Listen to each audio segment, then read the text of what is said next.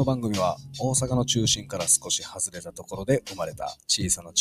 ローカルラジオ番組です。ぜひ日頃の力抜いてるタイミングでどうぞ。その名もオフスタジオ。それでは本日も決まり事なく進んでいきますのでよろしくお願いします。なおこの放送はポッドキャスト、Spotify、Apple Podcast、スタンド FM その他各所で聞けますので楽しんでいってください。どうも夏香です。よろしくお願いします。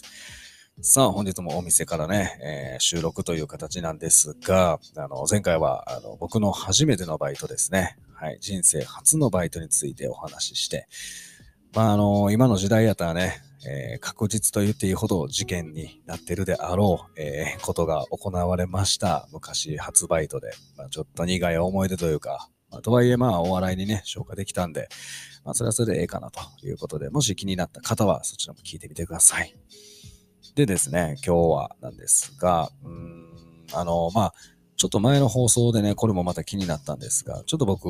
喋りすぎかなと。20分以上喋ってるやんと。素人がね、20分喋ってるラジオ、ちょっとあまりよろしくないかなという気持ちもありますんで、今日はちょっとできるだけ手短に行けるように、ただ関西人なんで止まりません。なので超える可能性も大いにありますが、今日も行きたいと思います。で、前回やったね、コーナーから、今日も早速ですけども、スタートしたいと思います。そちらがこれです。明日は何の日？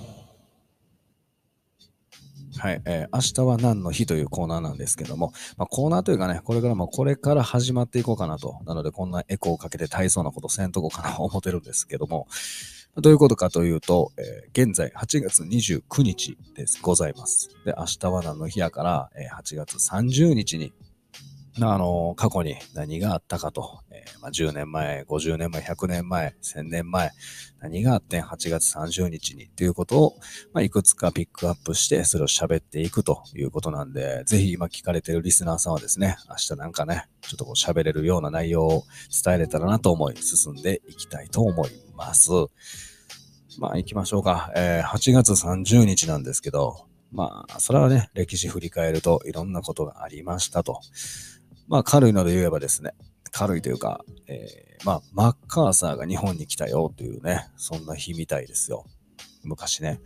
そのね、どんぐらい昔やねんという話なんですが、1945年、昭和20年の8月30日に来たと。僕全然詳しくないんですけど、怖いですね。ちょっと怖い、マッカーサーイコール優しいイメージはあんまないんですが、語弊あったらごめんなさい。やけど、ちょっと怖い気がします。が来たりとか、他にはなんですが、こちらですね、冒険家の日とね、なってます。1965年、昭和40年の8月30日に、同志社大学の南米アンデスアマゾン遠征隊が、アマゾン川の源流から130キロメートルのボート下りに世界で初めて成功したと。で、他にもね、いろいろ書いてるんですけど、ちょっと長いんで、ここで切りますが、はい、南米アンデスアマゾン遠征隊の皆さんがですね、アマゾン川の源流から 130km ボート下り世界で初めて成功したということの、そんな日みたいなんですけども、それが冒険家の日というね、こちらについてはちょっとねちょこちょこ言いたいことはあるんですが、まず南米のアンデスアマゾン遠征隊の前に同志社大学って書いてるんですけど、同志社あるの南米にっていうね、ちょっとそこも気になるんですけども、他で言うたらアマゾンが源流から 130km ね下っていく世界初、なんでそんなことしたんやろうなっていうね、すごい素朴な疑問なんですけど、これを言うてしまったらね元も子もないですけど、ただ男なんで、男子なんでやっぱこの世界初とか人類初とかはもう大好きですから、そんな言葉なので本当にねすごいなとは思うんですけど、なんでそんなことしたんかなっていうね、これ僕だけかわかんないですけど、ギネス更新とかもねちょっとこの心がね曇ってる人間からするとなんですけど、おむつな1分間に何枚履きます、用意スタート、ババババ世界新、何のためにやってるのかな言うてねいや、それすごいんですよ。世界新やからね。おむつ1分間で何枚履けたみたいなね。だからなんやねんっていうね。言ったらあかんけど、そんな思っちゃうという。はい、もちろんリスペクト込みで、お話してますけども、はい、まあ、そんなこんなで、いろんな日があるんですが、まあ、今日は僕はですねその中でも、こちらかなということで、ちょっと今日はこのお話をしたいと思います。8月30日こんな日でございました。中津ハモの日。はい、ということでこちらはちょっと本文読んでいくんですけど、ハモって食べ物ね、ハモですね。はい、中津ハモの日ということで、ハモは8月すいません、もう一度いきます。ハモは、8月が最も脂の乗り状態が良くなることから、8月の語呂合わせと30日、ちょっとこっからね、ちゃんと聞いとかんとわからんすけど、聞いておいてください。8月の語呂合わせと30の3を左に90度回転させると、M に見えて、英語の M に見えて、その30日の0ですね、0と並べたときに英語のもとする見立てから、全国有数のハモの消費量を誇る大分県中津市の地方卸売市場、中津魚市場が8月30日に記念日に制定しておりますということでね。まあ、先ほどの冒険家もそうですけど、これもね、いろんなことが言いたいんですけども、先に言うとちょっと無理あるんちゃう？30日の3を左に90度回転させてええんかというね。M に見えて、で、0を並べたときに英語のもに見えると。まあ、見えますけどね。うん、まあ見えんことないですけどね。で、8月の8合わせてハモの日ということで。うん。なんやそれ。何でもできそうやな、それやったらってね。初見の時は思いましたが。でも自分選んだんで、このハモの日というね。どうやろう、ハモ好きですか、リスナーさん。僕はまあ、幼き頃はね、ハモ好きとかはね、何も感情動かんかったんですけども、まあ、この30超えて半ばぐらいまで来ると、やっぱハモの魅力一つ二つはちょっと自分の舌が分かってきたんかなと。で、これ悲しい話でもあるんですけど、やっぱちっちゃい頃であんま好きじゃなかったものが、食べれるようになった。まあ、ほとんどの食材がですね、ちょっとこの渋いというか、なんていうんやろ、まあ、ハモも言い出したら渋いじゃないですか。ハモ好きやねん、みたいな。ハモうまいわって言うた時って、まあ、イコールやと思うんですけど、俺もおっさんやわ、みたいなことなんかなと。言ってからね、いつも思うんですよ。何かにつけてね。ビールうまい。ビールはまあまあ、そっか。若い頃でもうまいと思ってしまうところありますが。まあね、この悲しかな、おっさんに近づいてるのを日々、感じます。そういう発言をしてしまったときに。で、そのハモの日なんですけど、まあ、冒頭にも言った8月が最も脂の乗り状態が良くなると、言われてるみたいで、これ僕知らんかったんですけど、そうみたいなんですね。で、まあ、この食べ物ね、海苔の状態が良くなるって、まあ、いろんな食材である、それこそあると思うんですけど、まあ、人としても、あると思うんですね。まあ、それ何か言うたら、まあ、リスナーさんもそうだと思うんですけど、まあ、長いこと生きてたら、やっぱこの調子いいというか、このなんていう、乗ってる時ですね。今私乗ってるわ、みたいな。僕乗ってるわ、みたいな日って、まあ、あったと思うんですよ。まあ、わかりやすく言ったら、こう、モテ期とかね、まあ、例え話ですけども、すごい女性からなんか一時期声かかるみたいな。俺乗ってんなみたいな。女性も男性からね、いろんな声かかって、私なんか今めっちゃモテてる気するみたいなね。LINE 止まれへんみたいな。まあ、そんな時期もあるかもしれませんが、まあ、僕にもまあ長いこと生きてたら、そのモテ期はね、一回も来てないんですけど、まあこう調子ええなというか、乗ってるなという日がまああったんですけど、まあでもね、人間、ようできたもんで、そんな時こそ調子乗ったらあかんぞっていうね、ことなんですけど、まあ、今僕、1対1でね、自分でお店やって、その、ダイエットの指導をさせていただいてるんですけど、まあ、それを自分でやる前はですね、もちろんそこの会社員で働かしてもらってて、まあ、その時のお客さんなんですけども、まあ、なんかこう、初めましてっていう感じで、最初ね、顔合わせて、夏香ですとか言いながらスタートするんですけど、まあ、結構最初からこう明るいタイプのお客さんやったんで、まあ、非常にやりやすくて、で、なおかつ関西人なんで、まあ、話のテンポも、まあ、波長も合うというか、リズムがね、あって、まあ、めっちゃやりやすいなぁと思っとって。で、まあ、2回3回とお会いして、で、あだこだ喋ってて、で、なんかこうやりやすい方やなってずっと思ってたんですけど、で、ただまあやっぱりこの個人的な情報っていうのはね、この辺はまあ聞ける聞けへんっていうタイプはあると思うんですけど、まあ、そんなガツガツ最初から聞くもんちゃうかなと僕は思ってたんで、あんま聞かんかったんですけど、結構こう仲良くというかね、やりやすくなってきた頃に、まあ、なんか趣味とかなんかあるんですかみたいな話をさせてもらった時に、そのお客さんが、まあ、よくライブに行くと。ね、コンサートというか、まあライブですね、に行くと。いや、めっちゃいいじゃないですかって。僕音楽好きなんで、また気合うわ、思ってね。めちゃめちゃいいですね。ちなみに、まあその、誰のファンというか、どういうライブに行くんですかっていう話したら、関ジャニ8ですね。まあ、関西ではもう、まあ、全国で人気を誇る、関ジャニ8のライブによう行くと。そうなんですね。僕はまあ行ったことないんですけど、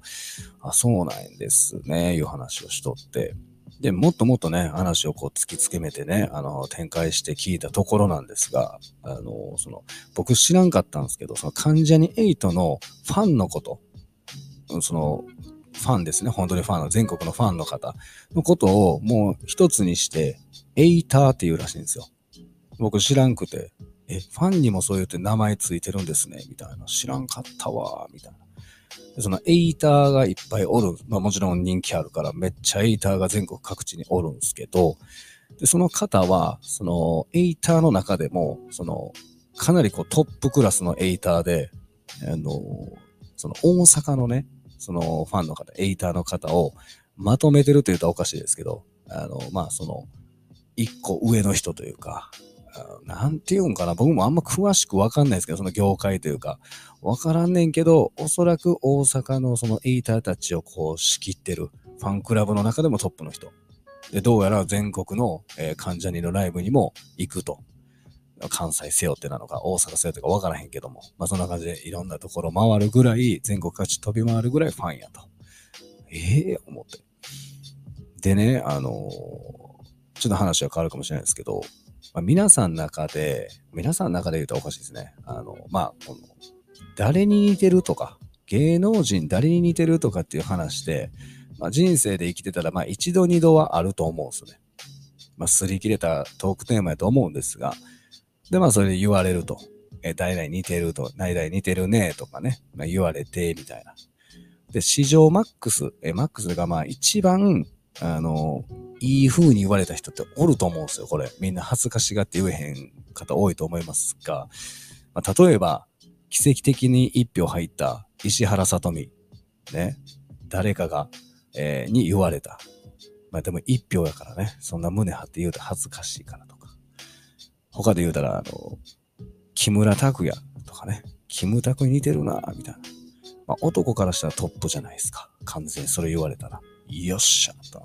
ただ一票やし、みたいな。ってあると思うんですけど、まあ、僕は、その一票というか、自分の中の、まあ、一番嬉しいというか、まあ、その男前と、いわゆるね、男前っていうやつで言えば、本当にまず冒頭で最初に言っておきますけど、批判をやめてくださいね。はい。それだけお願いします。ファンの方ごめんなさい。僕、その、一番言われてる、一番票数多いのは、錦戸亮さんなんですね。僕は思ってないんですよ。僕は似てると思ってないんやけど、まあ結構な数言われてきて、いろんなタイプで言われてきたんですけど、錦戸亮さんがまあダントツ票数で言うと多いですね、今まで。で、そうなんやと、そんな風に見えてるんやと。まあ基本的にこれ言い出したら垂れ目の芸能人、ほぼほぼ一票入るんですけど、僕の場合は。だけどまあ錦戸亮さんがまあ頭一個抜けてるかなと。で、いろんな人に言われて、あ、そんだけ言われたらね、自分もこの意識じゃないですけど、あ、そういう錦戸亮に似てるんやっていうか、そういうタイプの顔なんやと思って生きてたんですね。で、関ジャニ8の、そのエイターのトップの人が今目の前にいるから、ちょっとここはもう、かましたろかなというか、まあ、ちょっと踏み込んでもええんかなという思いで、その人が喋ってるにもかかわらず、あ、すいませんと。僕、錦戸亮に似てるって言われるんですけど、みたいな、どうですかみたいな、ちょっと軽い感じで、喋りやすいからね、軽い感じで、僕、錦戸亮似てるって言われるんです。僕は思ってないですけど、どう思いますみたいなやったら、どう思いぐらいで、あ、全然似てへんで、言われて、うん、全然似てへん。ってね。いや、亮ちゃんは、もうちょい髪型もこうやし、亮ちゃんは、なんか目元ももうこうやし、みたいな。だからもう、エイターさんやから、錦戸亮のことも亮ちゃん呼んでますから、もう多分これも、エイターの中で普通の呼び方やと思うんですけど、亮ちゃんは、言うて、目の前で、亮ちゃんはもうちょいこう言うて、目の前で、めちゃめちゃ自分と錦戸亮を比べられてるんですね。むっちゃ恥ずかしいいうか、いや、僕、思ってへん言うたとしてもね、自分は思ってない、錦戸亮に似てないと思ってるんですよ。思ってんねんけど、まあ、結構な数ね、本当に言われてきたんで、皆さんの思いを背負って、勇気持って言うたら、錦戸亮と自分をめちゃめちゃこう、なんていうの、比べられるトークを目の前でずっとされてるんですね。いや、そら錦戸亮の方が男前やし、そら勝ち目ないの分かってますと。ずっと亮ちゃんやったらもうちょいこうかなえて。そのね、りょうちゃんの話をされてるときに僕は、もう、握り拳をぐっと作りながら、今まで僕に、錦戸亮と言うてきた人たちの顔一人一人浮かべ、いや、言葉悪いですけど、全員芝居だろうかな、って。ほんま、このボケがほんま言うて、今まで言うてきた人のこらえて、一人一人思い浮かべだったっすね。はい。もちろん攻撃的なことはせえへんねんけど、めっちゃ恥ずいし、めちゃくちゃりょうちゃんと比べられてるし、なんやねんと、今まで言うてきた人。だから、それ以降僕、錦戸亮に似てるって、もう、一切言わなくなりました。生きてて。まあ、だって、エイターのね、トップの方が似てへんいうことは、もう似てないんで、どんな方がね、これから先、錦戸亮似てるって言われるかもしれません。もう似てないです。うん。もう分かっちゃったんで、悲しいですけど。エイターのトップが言うてましたから。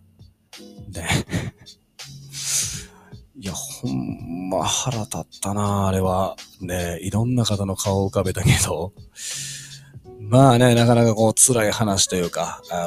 調子に乗って、攻めたらあかんよと。調子ええ時こそ、ちょっと素直に謙虚に生きなさいという、